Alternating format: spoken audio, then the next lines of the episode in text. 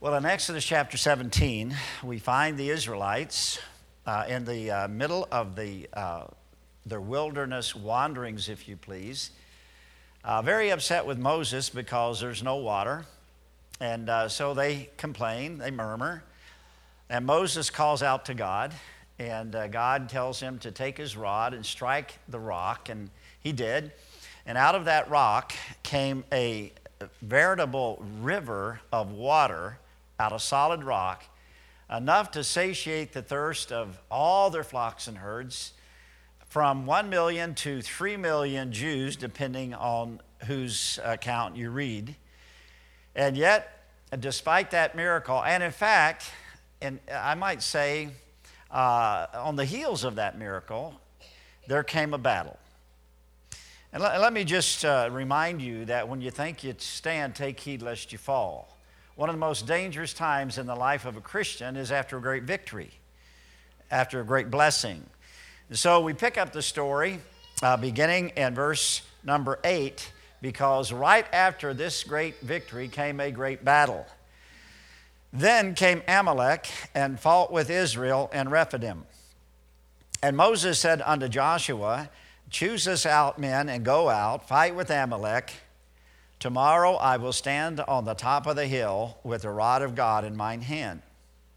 So Joshua did as Moses had said to him, and fought with Amalek. And Moses, Aaron, and Hur went up to the top of the hill. And it came to pass, when Moses held up his hand, that Israel prevailed. And when he let down his hand, Amalek prevailed. But Moses' hands were heavy. And they took a stone and put it under him, and he sat thereon. And Aaron and Hur stayed up his hands, the one on the one side, and the other on the other side, and his hands were steady until the going down of the sun. And Joshua discomfited, or defeated, Amalek and his people with the edge of the sword. Now, Father, bless the reading of thy word tonight. We have felt your presence, and we have rejoiced in the glory that has been sent to you through song and worship and praise. And now as we come to the preaching of the word, I pray that you would focus our minds and direct our hearts to give full attention to the precious word of God. Be with your servant as I speak, because it is not by might nor by power, but by my Spirit, saith the Lord. We all need that Spirit tonight. In Christ's name, amen. Some time ago when I was pastoring in Holland, Michigan, and I was praying seriously about a new direction in my life, I was praying about going into a ministry of uh, counseling those in the ministry. I had not made that decision, but I was on the verge of that decision. And as God often does when I face a decision, he brought uh, something into my life to shake me and uh, get my attention. A few miles north of where I lived there in Michigan, there was a very dear friend of mine, a pastor, a godly man, uh, a rough man, a man who had been saved from the other side of the tracks, grew up in poverty.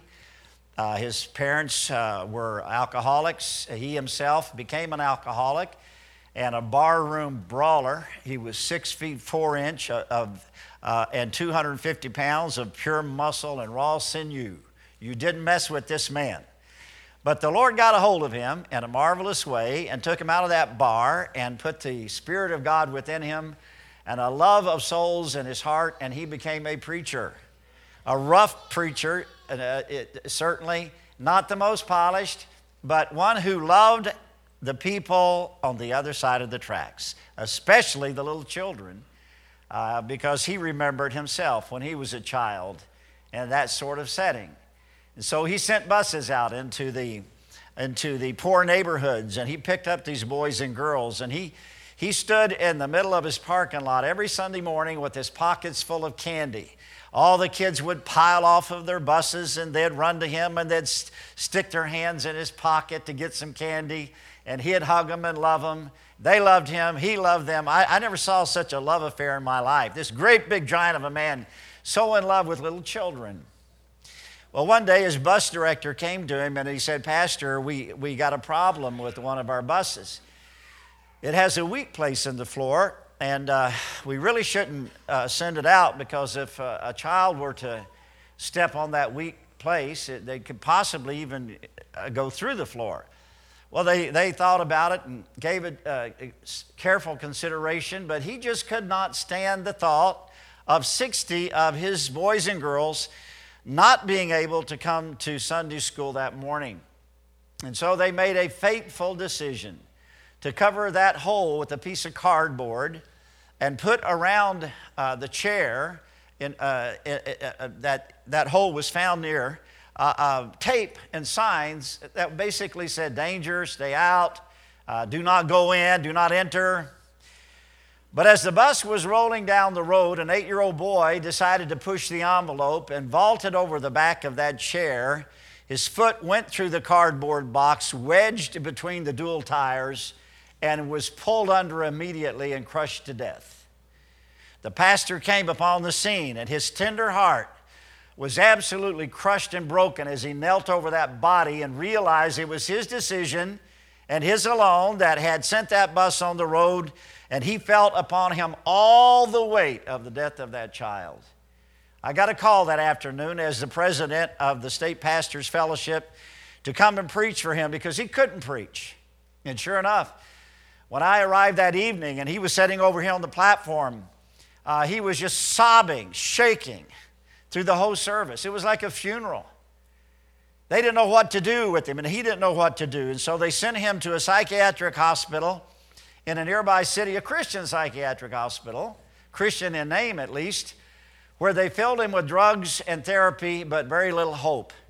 And when he came out of that hospital after two weeks, he was a truly a shadow of his former presence. And he never regained his place in ministry and never went back into the pulpit. I tell you that story for a reason. When I heard that story, God burdened my heart more than ever that somebody needs to do something. You know, there is a there is a ministry out there uh, in the world for every segment of society. You cannot name a segment of society that does not have somebody ministering to it, from the drug addict, the alcoholic, the homeless, the unwed mothers. It doesn't matter.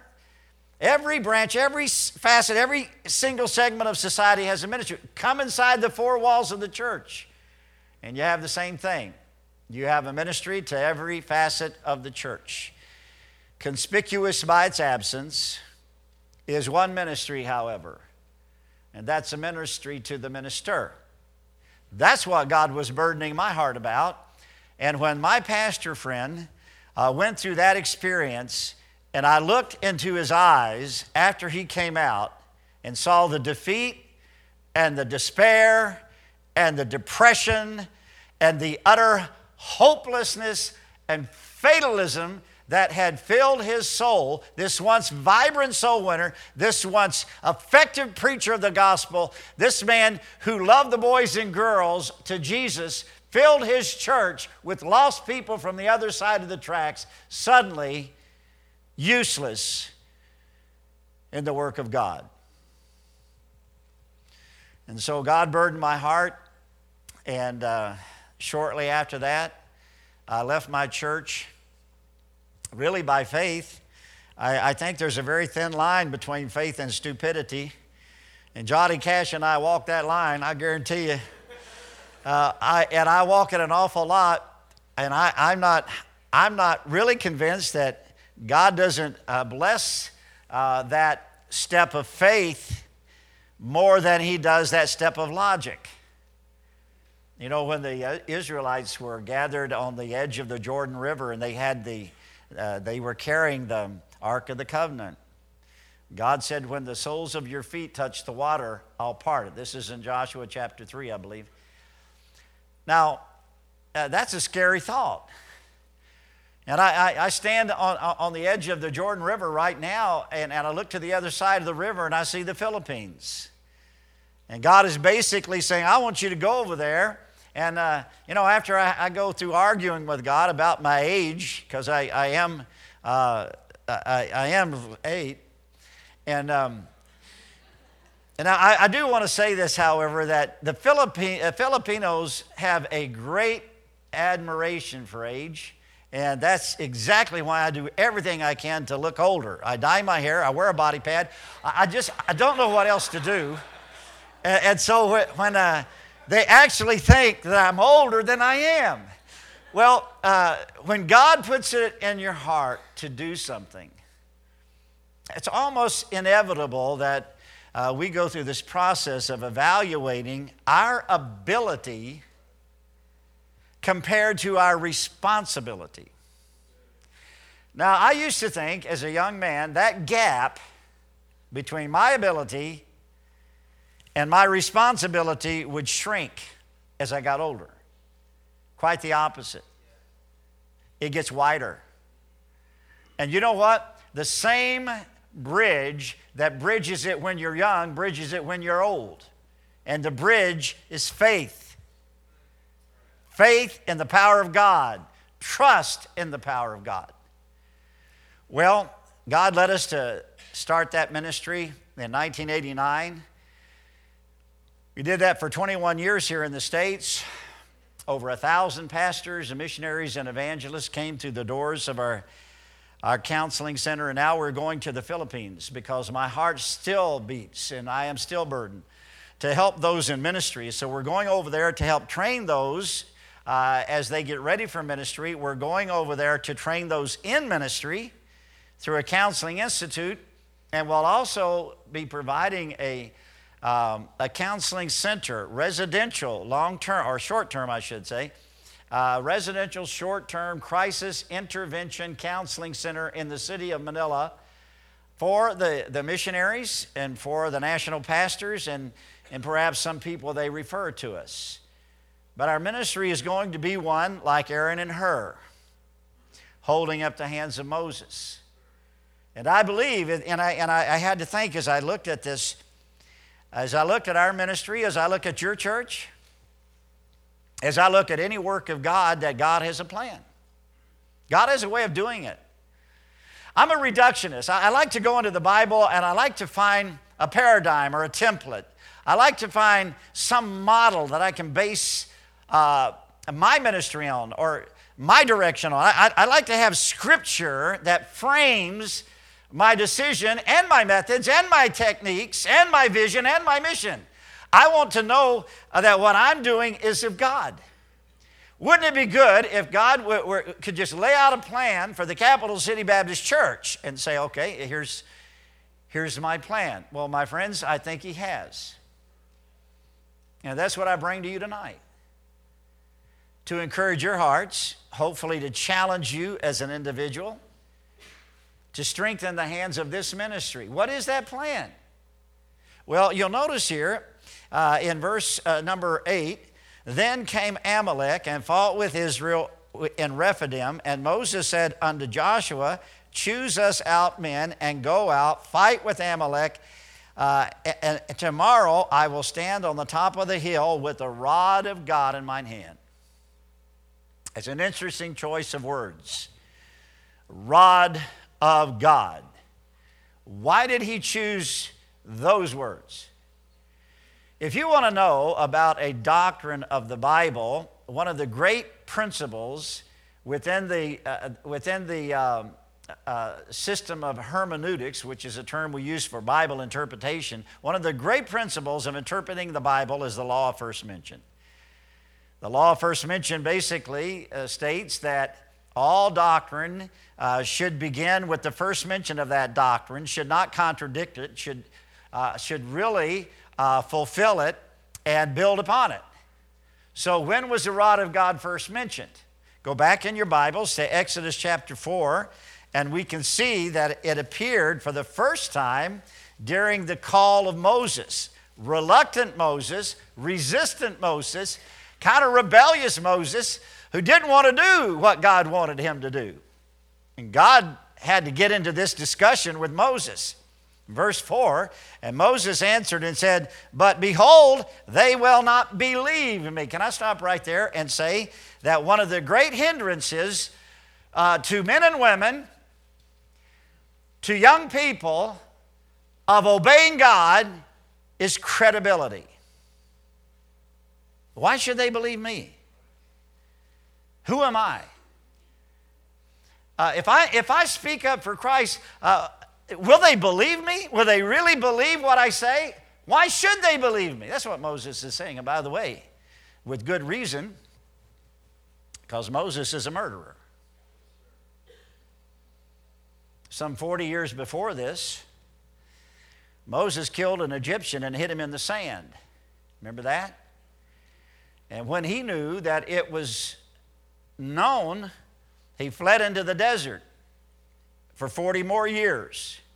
forty years in Egypt, forty years in the desert, and now that he's had all of that time, God comes to him and says, I want you to lead my people out of Israel. And he said, they won't believe me.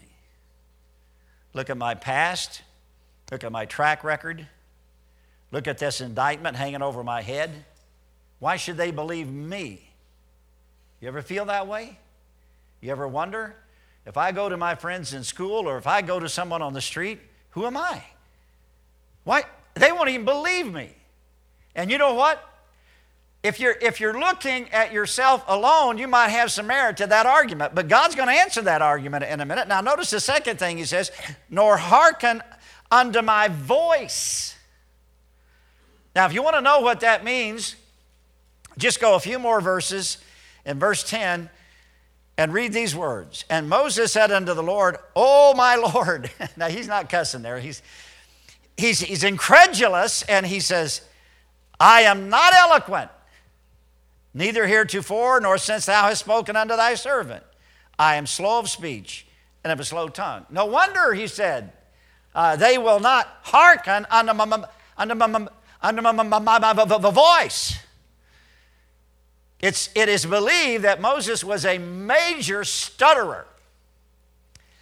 Most people that you read on this passage uh, agree that he had, he had uh, trouble with his speech. Now, whether it was stuttering or like Paul, who said, my, my speech is contemptible, it's believed that the Apostle Paul had a high, shrieking, shrill voice. You know, I like to, I like to identify uh, different tools with voices.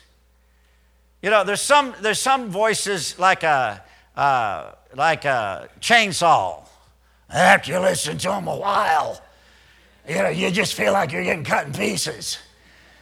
And then there's, then there's those people with a, with a voice like a dentist drill. Lift and read your voice. I lift up your voice like a trumpet. But you feel it's drilling into the marrow of your brain, you know. Well, it's believed that Paul's voice was like that. He had this shrill, high voice, so that people said his speech was contemptible. He says, my bodily presence is base. It's believed that he was a bald, uh, short, little overweight uh, gnome of a creature with bug eyes. He literally had chronic ophthalmia, which means that his eyes uh, came out of their sockets. So he looked like he was afraid all the time. All right, now, now think about this a minute. His, his eyes were so bad, he had to write in large letters, the Bible says.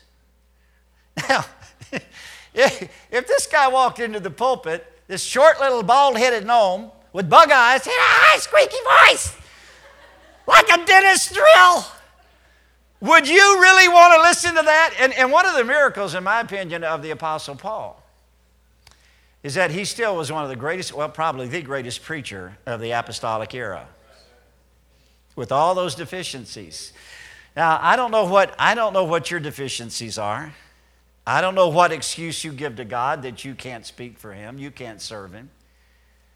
I don't know if you're looking at, well, they won't believe me, and or you're looking at your, your shortcomings, your lack of education, your lack of personality, your lack of gifts, Uh, your lack of ability to, to speak out, your, your, your fear of standing in front of a crowd or even talking to an individual. But most people at some time in their life are like Moses, and they say, well, they won't believe me and they won't hearken unto my voice. Now look at the third thing he says, and they for they will say, the Lord hath not appeared unto thee. Now here's what, what he's saying here is, I have no authority. I have no authority to stand before these people and say, thus saith the Lord, because they will say, the Lord hath not appeared unto thee. Did, did anybody see the, the debate between uh, uh, Bill Nye, the science guy, and Ken Ham? Anybody see that debate? Uh, Ken Ham has been mocked, ridiculed, sliced and diced and criticized by the media ever since that debate, because basically they say, they mock him because he kept referring to a book that has the answers. They laughed at him. And you know why? They don't believe the Lord's appeared to him. And they may not believe the Lord has appeared to you in his word. But many people say, well, I have, I have no credibility, I have no ability, and I have no authority. Who am I to lead Israel uh, out of Egypt? And who am I to represent God to a lost and dying world? So God answers him, and the Lord said unto him, what is that in thine hand? And he said, a rod. For you baseball fans, that is not a rod. That's a rod. And he said, cast it on the ground, and he cast it on the ground, and it became a serpent, and Moses fled from before it, as would I. And the Lord said unto Moses, put forth thine hand, and take it by the tail. And he put forth his hand, and he caught it, and it became a rod in his hand. And then listen to the word of the Lord, that they may believe that the Lord God of their fathers, the God of Abraham, the God of Isaac, and the God of Jacob, hath appeared unto thee. So here's the answer of God to Moses' concern about credibility. Take that rod and throw it down, and it became a snake. Remember that? In Pharaoh's, uh, or in... Uh, Um, and in this incident here in Exodus chapter four, it became a snake. It morphed back into a stick. God says, all right, now, if anybody has any questions about your credibility, you can say, the Lord God hath appeared unto me. And verse ten, or verse twelve, he says, now therefore go, and I will be with thy mouth. I will give you the ability. Now, here's the interesting thing about Moses when I think about this. God's first um, response to Moses was give him Aaron as a spokesman. He actually, for the first part of his ministry, uh, went in tandem with his brother Aaron. And he was to unto Aaron as God, and Aaron was to him as a mouth.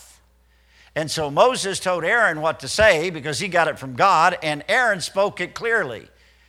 But by the end of Moses' life, he was one of the most eloquent public speakers with some of the greatest sermons uh, spoken to hundreds of thousands of people the world has ever known.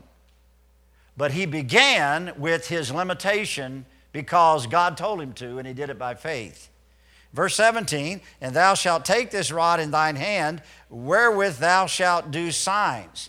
Now, in order for him to have the authority of God, he has this rod with which to do signs. Now look at verse twenty, and Moses took his wife and his sons and set them upon an ass, and he returned to the land of Egypt, and Moses took the rod of God in his hand. Now, I want you to understand that, that God's Word names that rod the rod of God. It's just a stick. It's just an inanimate object.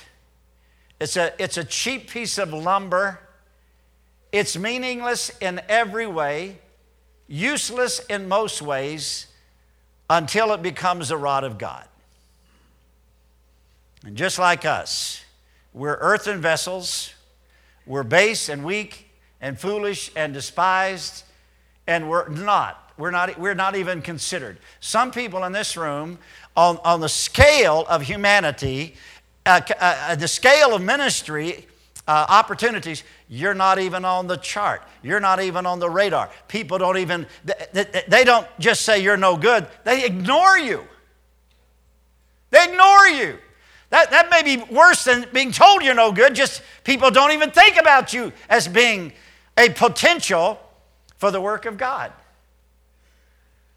You know, when I was, um, when I graduated from college, I was asked by a man to help him in his ministry, and he had a ministry to the intellectual, the affluent, and the elite.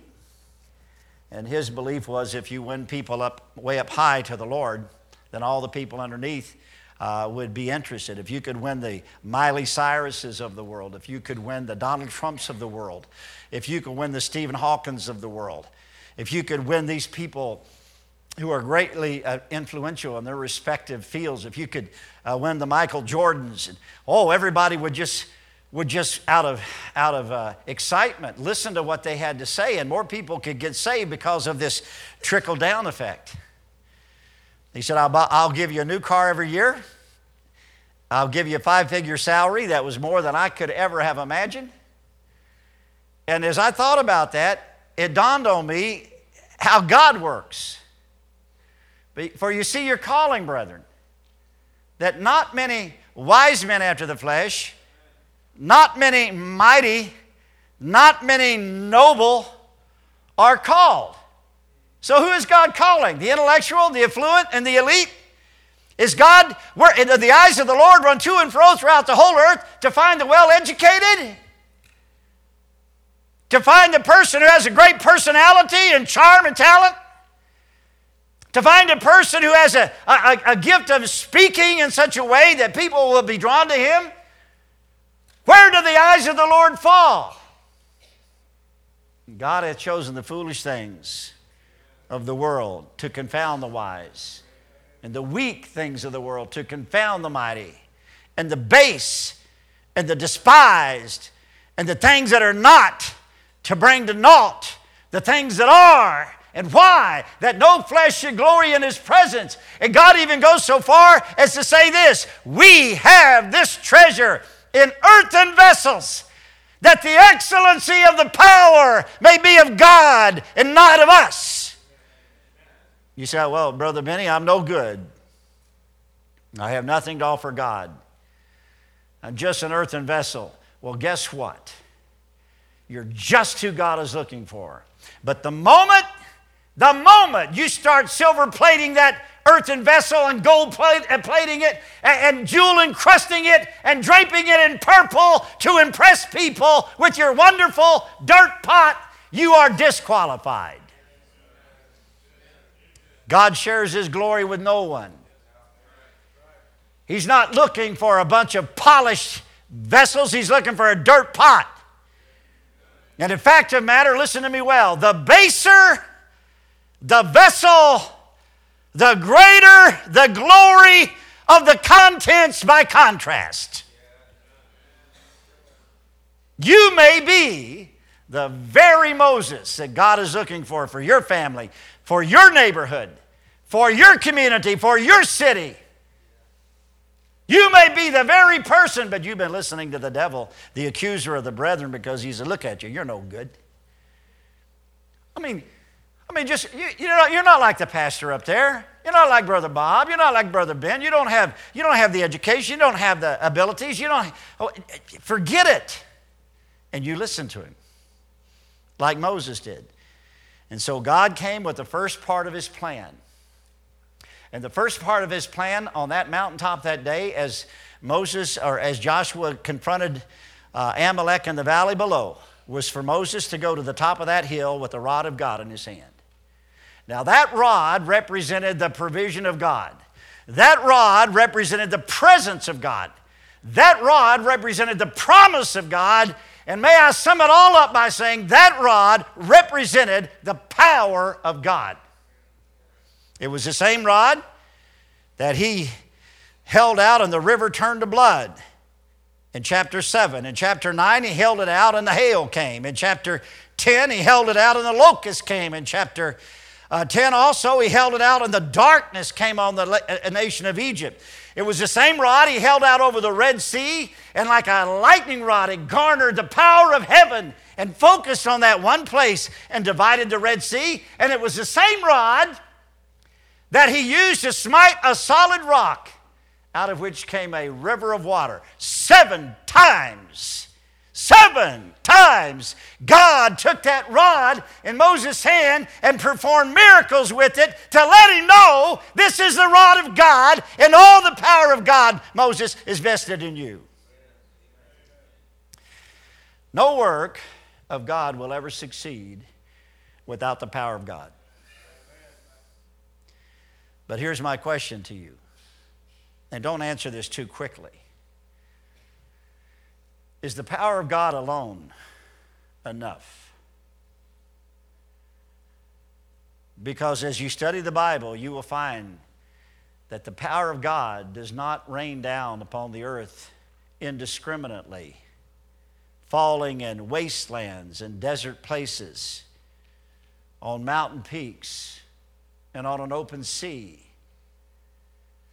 Rather, the power of God is funneled with laser beam specificity to one point and one person, a person. And you shall be witnesses unto me. After that, the Holy Ghost has come upon you. Listen to me, uh, dearly beloved. Yes, we need the power of God, but there's a second part to God's plan. That rod did not float to the top of that mountain and hang suspended in midair of its own accord. That rod, that power, that rod of God was held in the hands of a prophet of God. A person, a man, a minister. Look at John chapter one for a moment, would you please? Because we have here perhaps one of the greatest descriptions in all the Bible of what a prophet or a man of God is. In verse six, there was a man sent from God whose name was John.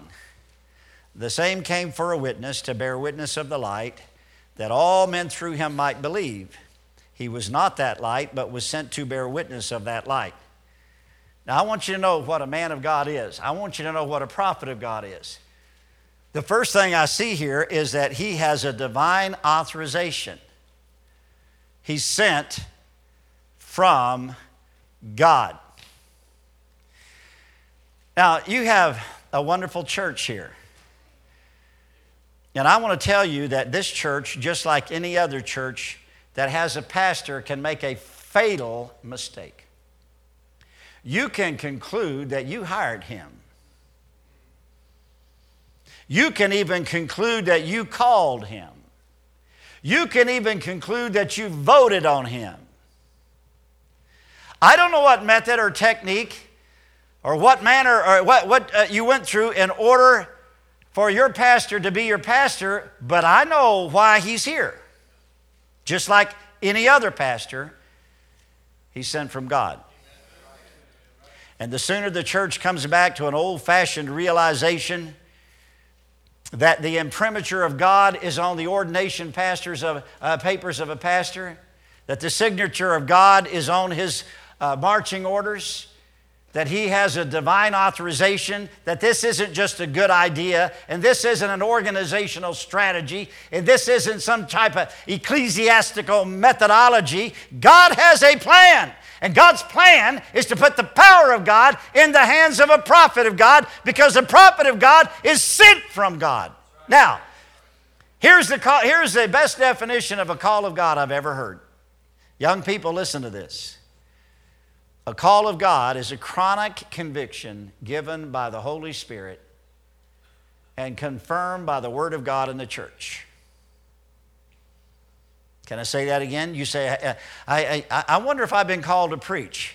A call of God is a chronic conviction, especially a conviction that keeps coming up during pre- times of spiritual closeness with God, during your prayer time, during the church services, the preaching.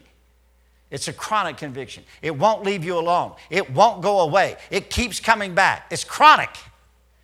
It's given by the Holy Spirit. and then is confirmed by the Word of God and the church. And so God puts his hand out to a man and he calls him.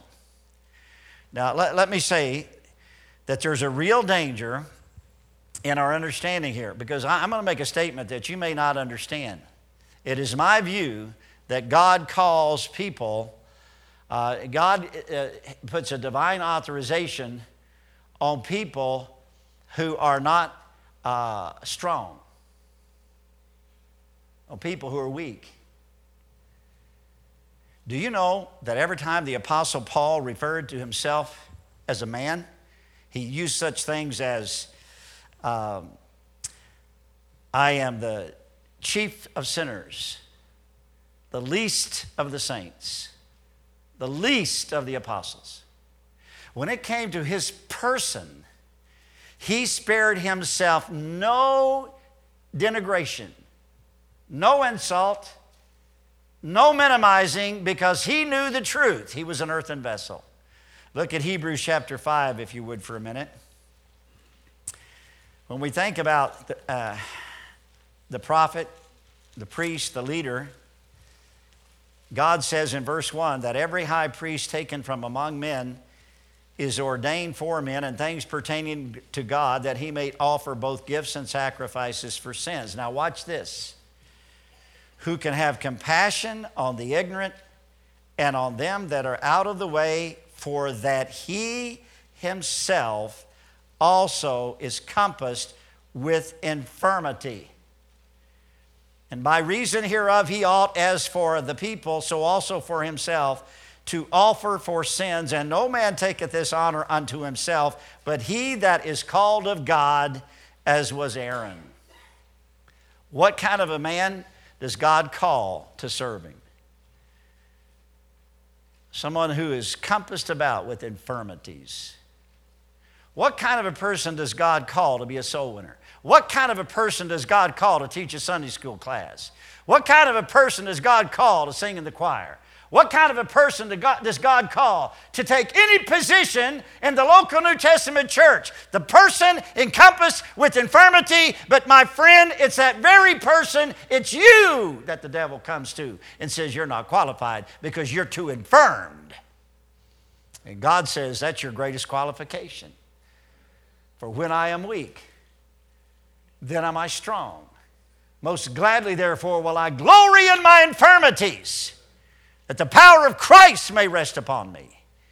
God is not looking for triathletes. God is not looking for gold medal winners. God is not looking for the intellectual, the affluent, and the elite. God is looking for the foolish and the base and the despised, that no flesh should glory in his presence. There's not a person in this room God can't use in a way that is unbelievable. And if you will call unto me, I will answer thee, and I will show thee great and mighty things that thou knowest not. My God, my friend, he, my God is able to do exceeding abundantly above all that we ask or think. If you would give yourself to meditation on that truth, that means this. Just imagine at your wildest dream what God could do with your life. And then kick it up about ten thousand notches, because that's what God wants to do.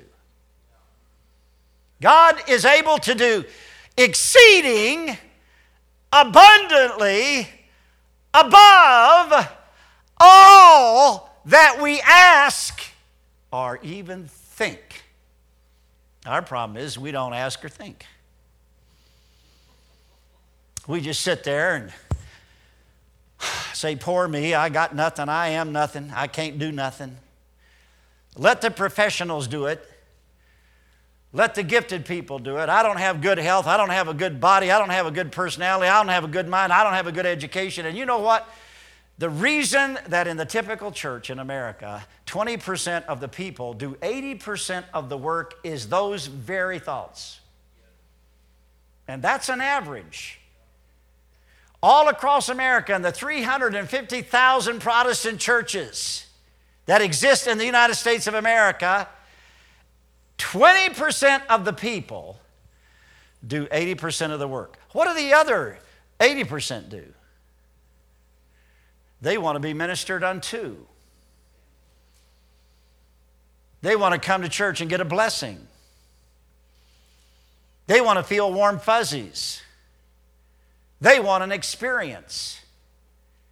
But they will sit there and do nothing and let the other people do the work because they've convinced themselves or they believe the lie of Satan that they have nothing to offer God. It's not so much what you offer God, my friend, as what God offers you. But I will tell you this, when someone comes to God and says, "Here am I, Lord, send me," he will get excited about that. And the blessings of God will fall on him. Now, so when, when Paul talked about himself, he said, "I'm nothing." But when Paul talked about his office, he said, "Paul, an apostle, not of men, neither by man, but by Jesus Christ and God the Father." In Romans, in First Corinthians, in Second Corinthians, in Galatians, Ephesians, Colossians, First Timothy, and Second Timothy, Paul began every one of those letters with a clear exclamation of his divine authorization. Paul, an apostle called of God. He said it over and over. Now, when it came to his person, he said, "I'm nothing, I'm a nobody, I'm the chief of sinners, I'm the least of the apostles, and I'm the least of saints." But when it came to his office, he said, "I magnify my office." And until and unless, dear friend, until and unless we make that distinction of our spiritual authority, whether it be our fathers, our husbands, our pastors, our political leaders, even our bosses, until we begin to see our spiritual authority in a very clear distinction from their personality to their position and never blur the line in between, we will not afford the submission and the leadership that God wants us to. And so the devil, listen to me, the devil is going to do everything he can to blur that line. Now, I don't, I don't agree with Obama. There's not much I like about him. I don't like his politics, his philosophy. I don't like his uh, religion. But if I were in a room and he walked into the room, I would stand to my feet. Why? Because Barack Hussein Obama walked in the door? No. Because President Obama, the President of the United States of America, the man appointed unto God, unto me for good. Like it or not, he's in that office because God allows him to be there. He is my president. That's the difference between his position and his personality. Your husband, ladies, your father children have a personality. You know all about it. And you probably could cite an entire litany of failures and weaknesses and even sins that justify your refusal to follow their leadership. And you know what you're doing? You're letting the accuser of the brethren erase that line of distinction between their personality and their position. And until you get back and see that the leader is sent from God, you will never afford him the respect. You will never put yourself under his leadership. And I want to tell you, the plan of God is thwarted when we fail to do that. In the home, in the church, on the mission field, it's all the same. Now go back to John chapter one. There was a man sent from God whose name was John. The same came for a witness to bear witness of the light. So Moses was sent up to that mountaintop with a divine authorization. "Moses, I want you to go up and hold up the rod in your hands." So Moses had a divine authorization. He also had a holy obligation. Now notice what he says here. The same came for a witness, verse seven, to bear witness of the light, that all men through him might believe. This holy obligation that the man of God has is a very unique calling. Now, here's the difference between your work and the pastor's work or your work and a missionary's work. You go, you work from nine to five. You come home at the end of the day, your work's over. But you know what? A pastor's work never ends. And furthermore, everything a pastor does, everything a missionary does, everything an evangelist does is with an eternal cause in view. And so whether your pastor is praying, it's to bear witness of the light. Soul winning, to bear witness of the light. Preaching, to bear witness of the light. Hospital visit, to bear witness of the light. He has a holy obligation. And I want to tell you what, uh, only those I think in ministry understand the fear, the raw primal fear that sometimes wraps its icy fingers around the heart of a man who realizes he's standing between his armies in the valley and God himself. And he's got to hold that rod up. And that brings us to a problem. And the problem is, verse six, there was a man, along with the divine authorization and the holy obligation is a human limitation. And we have human limitations. All men have human limitations. So God says, no, uh, I want you to have those human limitations because, Moses, when you go up on top of that mountain, I want your faith to be in me. So Moses goes up to the top of the mountain, takes that rod of God in his hand. Now we got the power of God and we got the prophet of God, but that, this is the problem. The prophet of God with the power of God begins to shake and quiver. And the rod begins to lower. And with every centimeter it lowers, he hears the death shrieks of his family and his friends from the valley below. He hears the sounds of bodies thudding into the desert sand.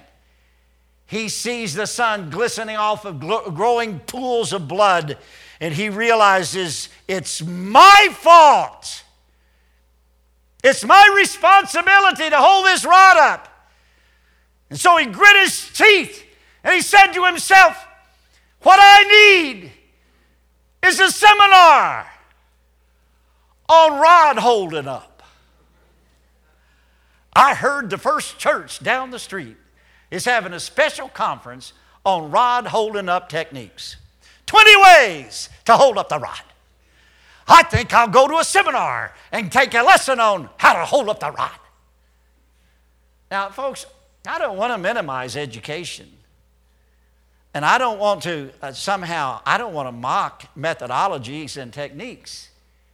But the moment our faith shifts from the power of God to the methods of man, we don't have faith at all. Listen to me. Faith is the absence of scheming. Can I say it again? Faith is the absence of scheming. The moment you sit down and you use your methods and your techniques and your skills and you rely on them one scintilla, one iota more than the power of God, you got an idol of the heart. And so we think we got to have, it's education that makes the difference. It's methods that make the difference. Let me tell you something, church. This church will be blessed of God to the degree that this church casts itself in pure faith on His will and His strength. And the moment you depart from that, the moment you find some fancy technique that seems to work, then you're going to lose the blessings of God. And so what's to be done? Because I will tell you right now, in the home, every husband and father in this room knows the pressure of leadership. In government, on the mission field, in the local church, everybody who's ever had a position of leadership knows exactly the pressures that come on. And you know your incapabilities and your insecurities. And I'm convinced that many men, many Christian men at their home, they say, who am I to lead my family in worship? They know my failures. They know my sins. They, they know all about me. How can I possibly say to them, let me lead you to the throne of grace? And you know what you're doing, dear friend? You're looking at your ability.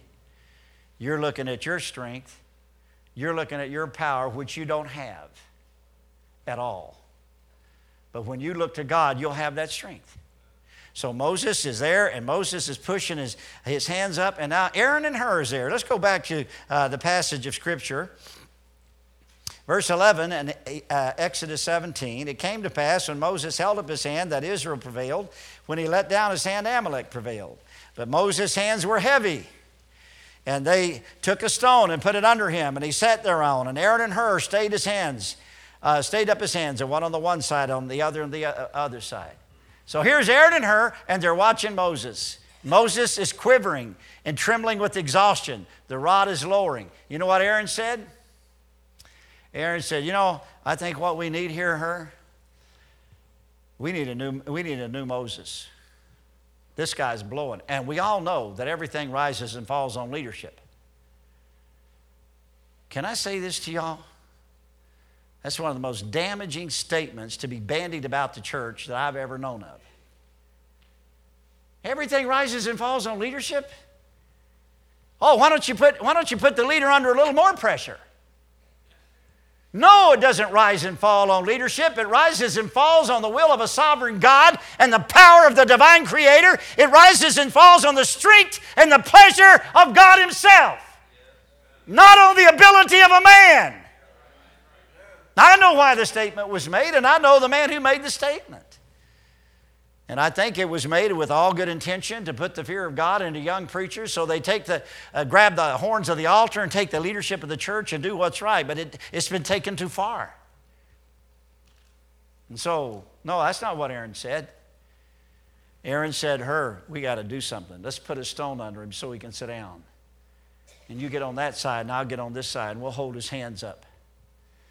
And you know what they did? They esteemed him in his divine authorization. They enabled him in his holy obligation. They encouraged him in his human limitation. And how did they do that? They came alongside and said, let us help you. I cannot thank this church enough for being an Aaron and Hur in our ministry by coming alongside us and agreeing to hold up our hands while we go to the mission field. That is a tremendous gift that you've given us, and we are ever grateful. But I want to challenge you in two ways tonight. I want you to realize you don't have to be a Moses to serve the Lord. You can be an Aaron and a Hur. You can just come alongside the pastor. You can enable him in his holy obligation. How can I do that? You know, anytime you free your pastor to bear witness of the light, you have a part in that ministry. You wash his car so he can go soul winning. You mow his grass so he can make a hospital visit. You, you, you fix his, uh, uh, his plumbing so he can spend his time in prayer instead of uh, uh, fixing the plumbing. You have a part in his ministry. Everything the pastor does has this goal in mind, to bear witness of the light. And anything you do to free him, or any staff, or any missionary, anything you do has a role in that ministry. You become an Aaron and a Hur. I hope and I pray that some of you who've been wrestling with this call of God on your life, maybe even in this local church, maybe what God wants you to do is come to your pastor and say, what can I do? How can I be an Aaron and a Hur to you, Pastor? What can I do in our church? I don't want to be a part of that, of that eighty percent that does nothing while the twenty percent does eighty percent of the work. I don't want to come to church just to get a blessing and be ministered unto.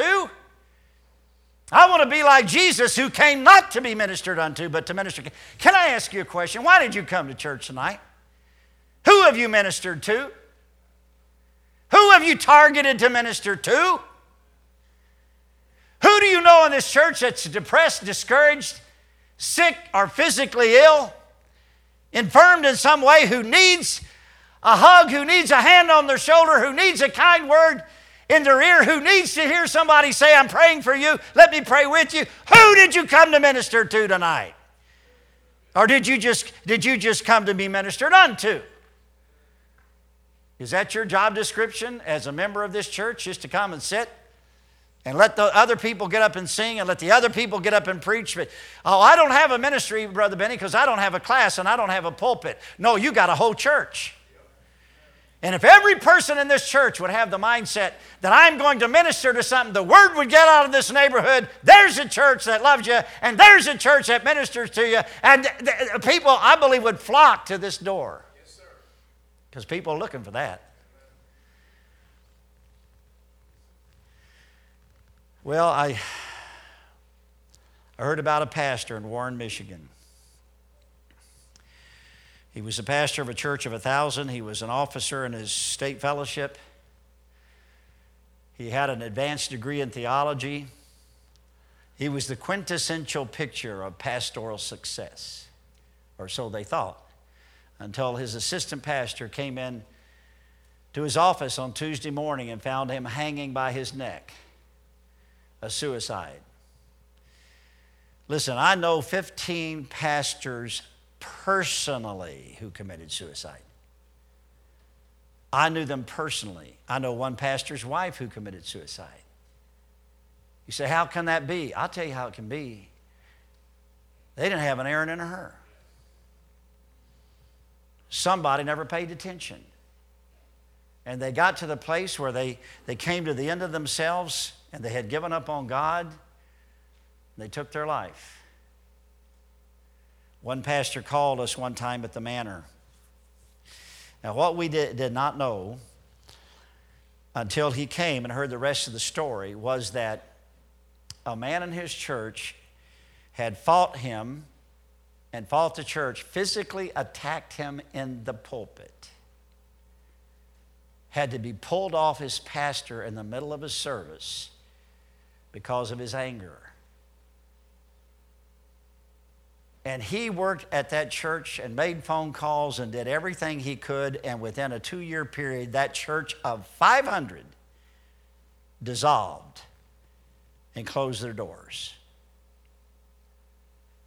And the pastor of that church had crawled under his desk in his office, and he took a gun with a hair trigger and he put it to his head. And just as he did, he looked up and saw a trash can in which was a magazine, in which was an article that I had written, attached to which was my phone number. And he took that magazine out of the trash can and he reached up above the desk and pulled the phone under, and he held the phone to one ear, the gun to the other side of his head, and he called and he listened. And he started talking to my wife, sobbing. She was busy cooking supper for eight visitors we had that day. And she was hardly in a position to give time or attention, but in the best way she knew, she answered his questions, she prayed for him, and something kept him from pulling that trigger. And he came to be with us for five days of counseling. For the first three days, he couldn't stop crying. Little did I know that he, how close he had come to death until after all this transpired. And little did I know how close the church was to losing a great man of God. Because today, dear friend, he pastors a church out in the country, in the Mideast, in the Midwest, rather, a church that has almost as many people attending it as are in the town, has gone through three building programs, because he got his heart encouraged in the Lord. And I want to tell you, if you don't think that that is a blessing to the heart of a counselor, you don't understand what the ministry is all about. He's in the ministry today, he says, because of what God did for him through that week that he came to be with us. Now listen to me and hear me well. My prayer is twofold. Number one, you would become an Aaron and a Hur in this church. Get out of the eighty percent. Stop coming to be ministered unto. And secondly, that every one of you would become an Aaron and a Hur to your Moses. That you would hold up his hands in prayer, in love, encouragement, and enablement. That's God's plan. God's power in the hands of God's prophet, supported by God's people. And you go through the Bible and you find a work of God, and almost every time that's the formula. God's power in the hands of God's prophet, supported by God's people. And may God make the Capital City Baptist Church such a work as that. Now, Father, I pray you would bless the Word of God to our hearts and bless every individual here. Call those whom you would call. Strengthen those whom you would strengthen. Bless this ministry, and may it go forward in the cause of Christ. God, that you would encourage their hearts through Aaron's and Hur's, who would come alongside and hold up their hands in the midst of the battle. And may the victory in the valley below bring glory to your name.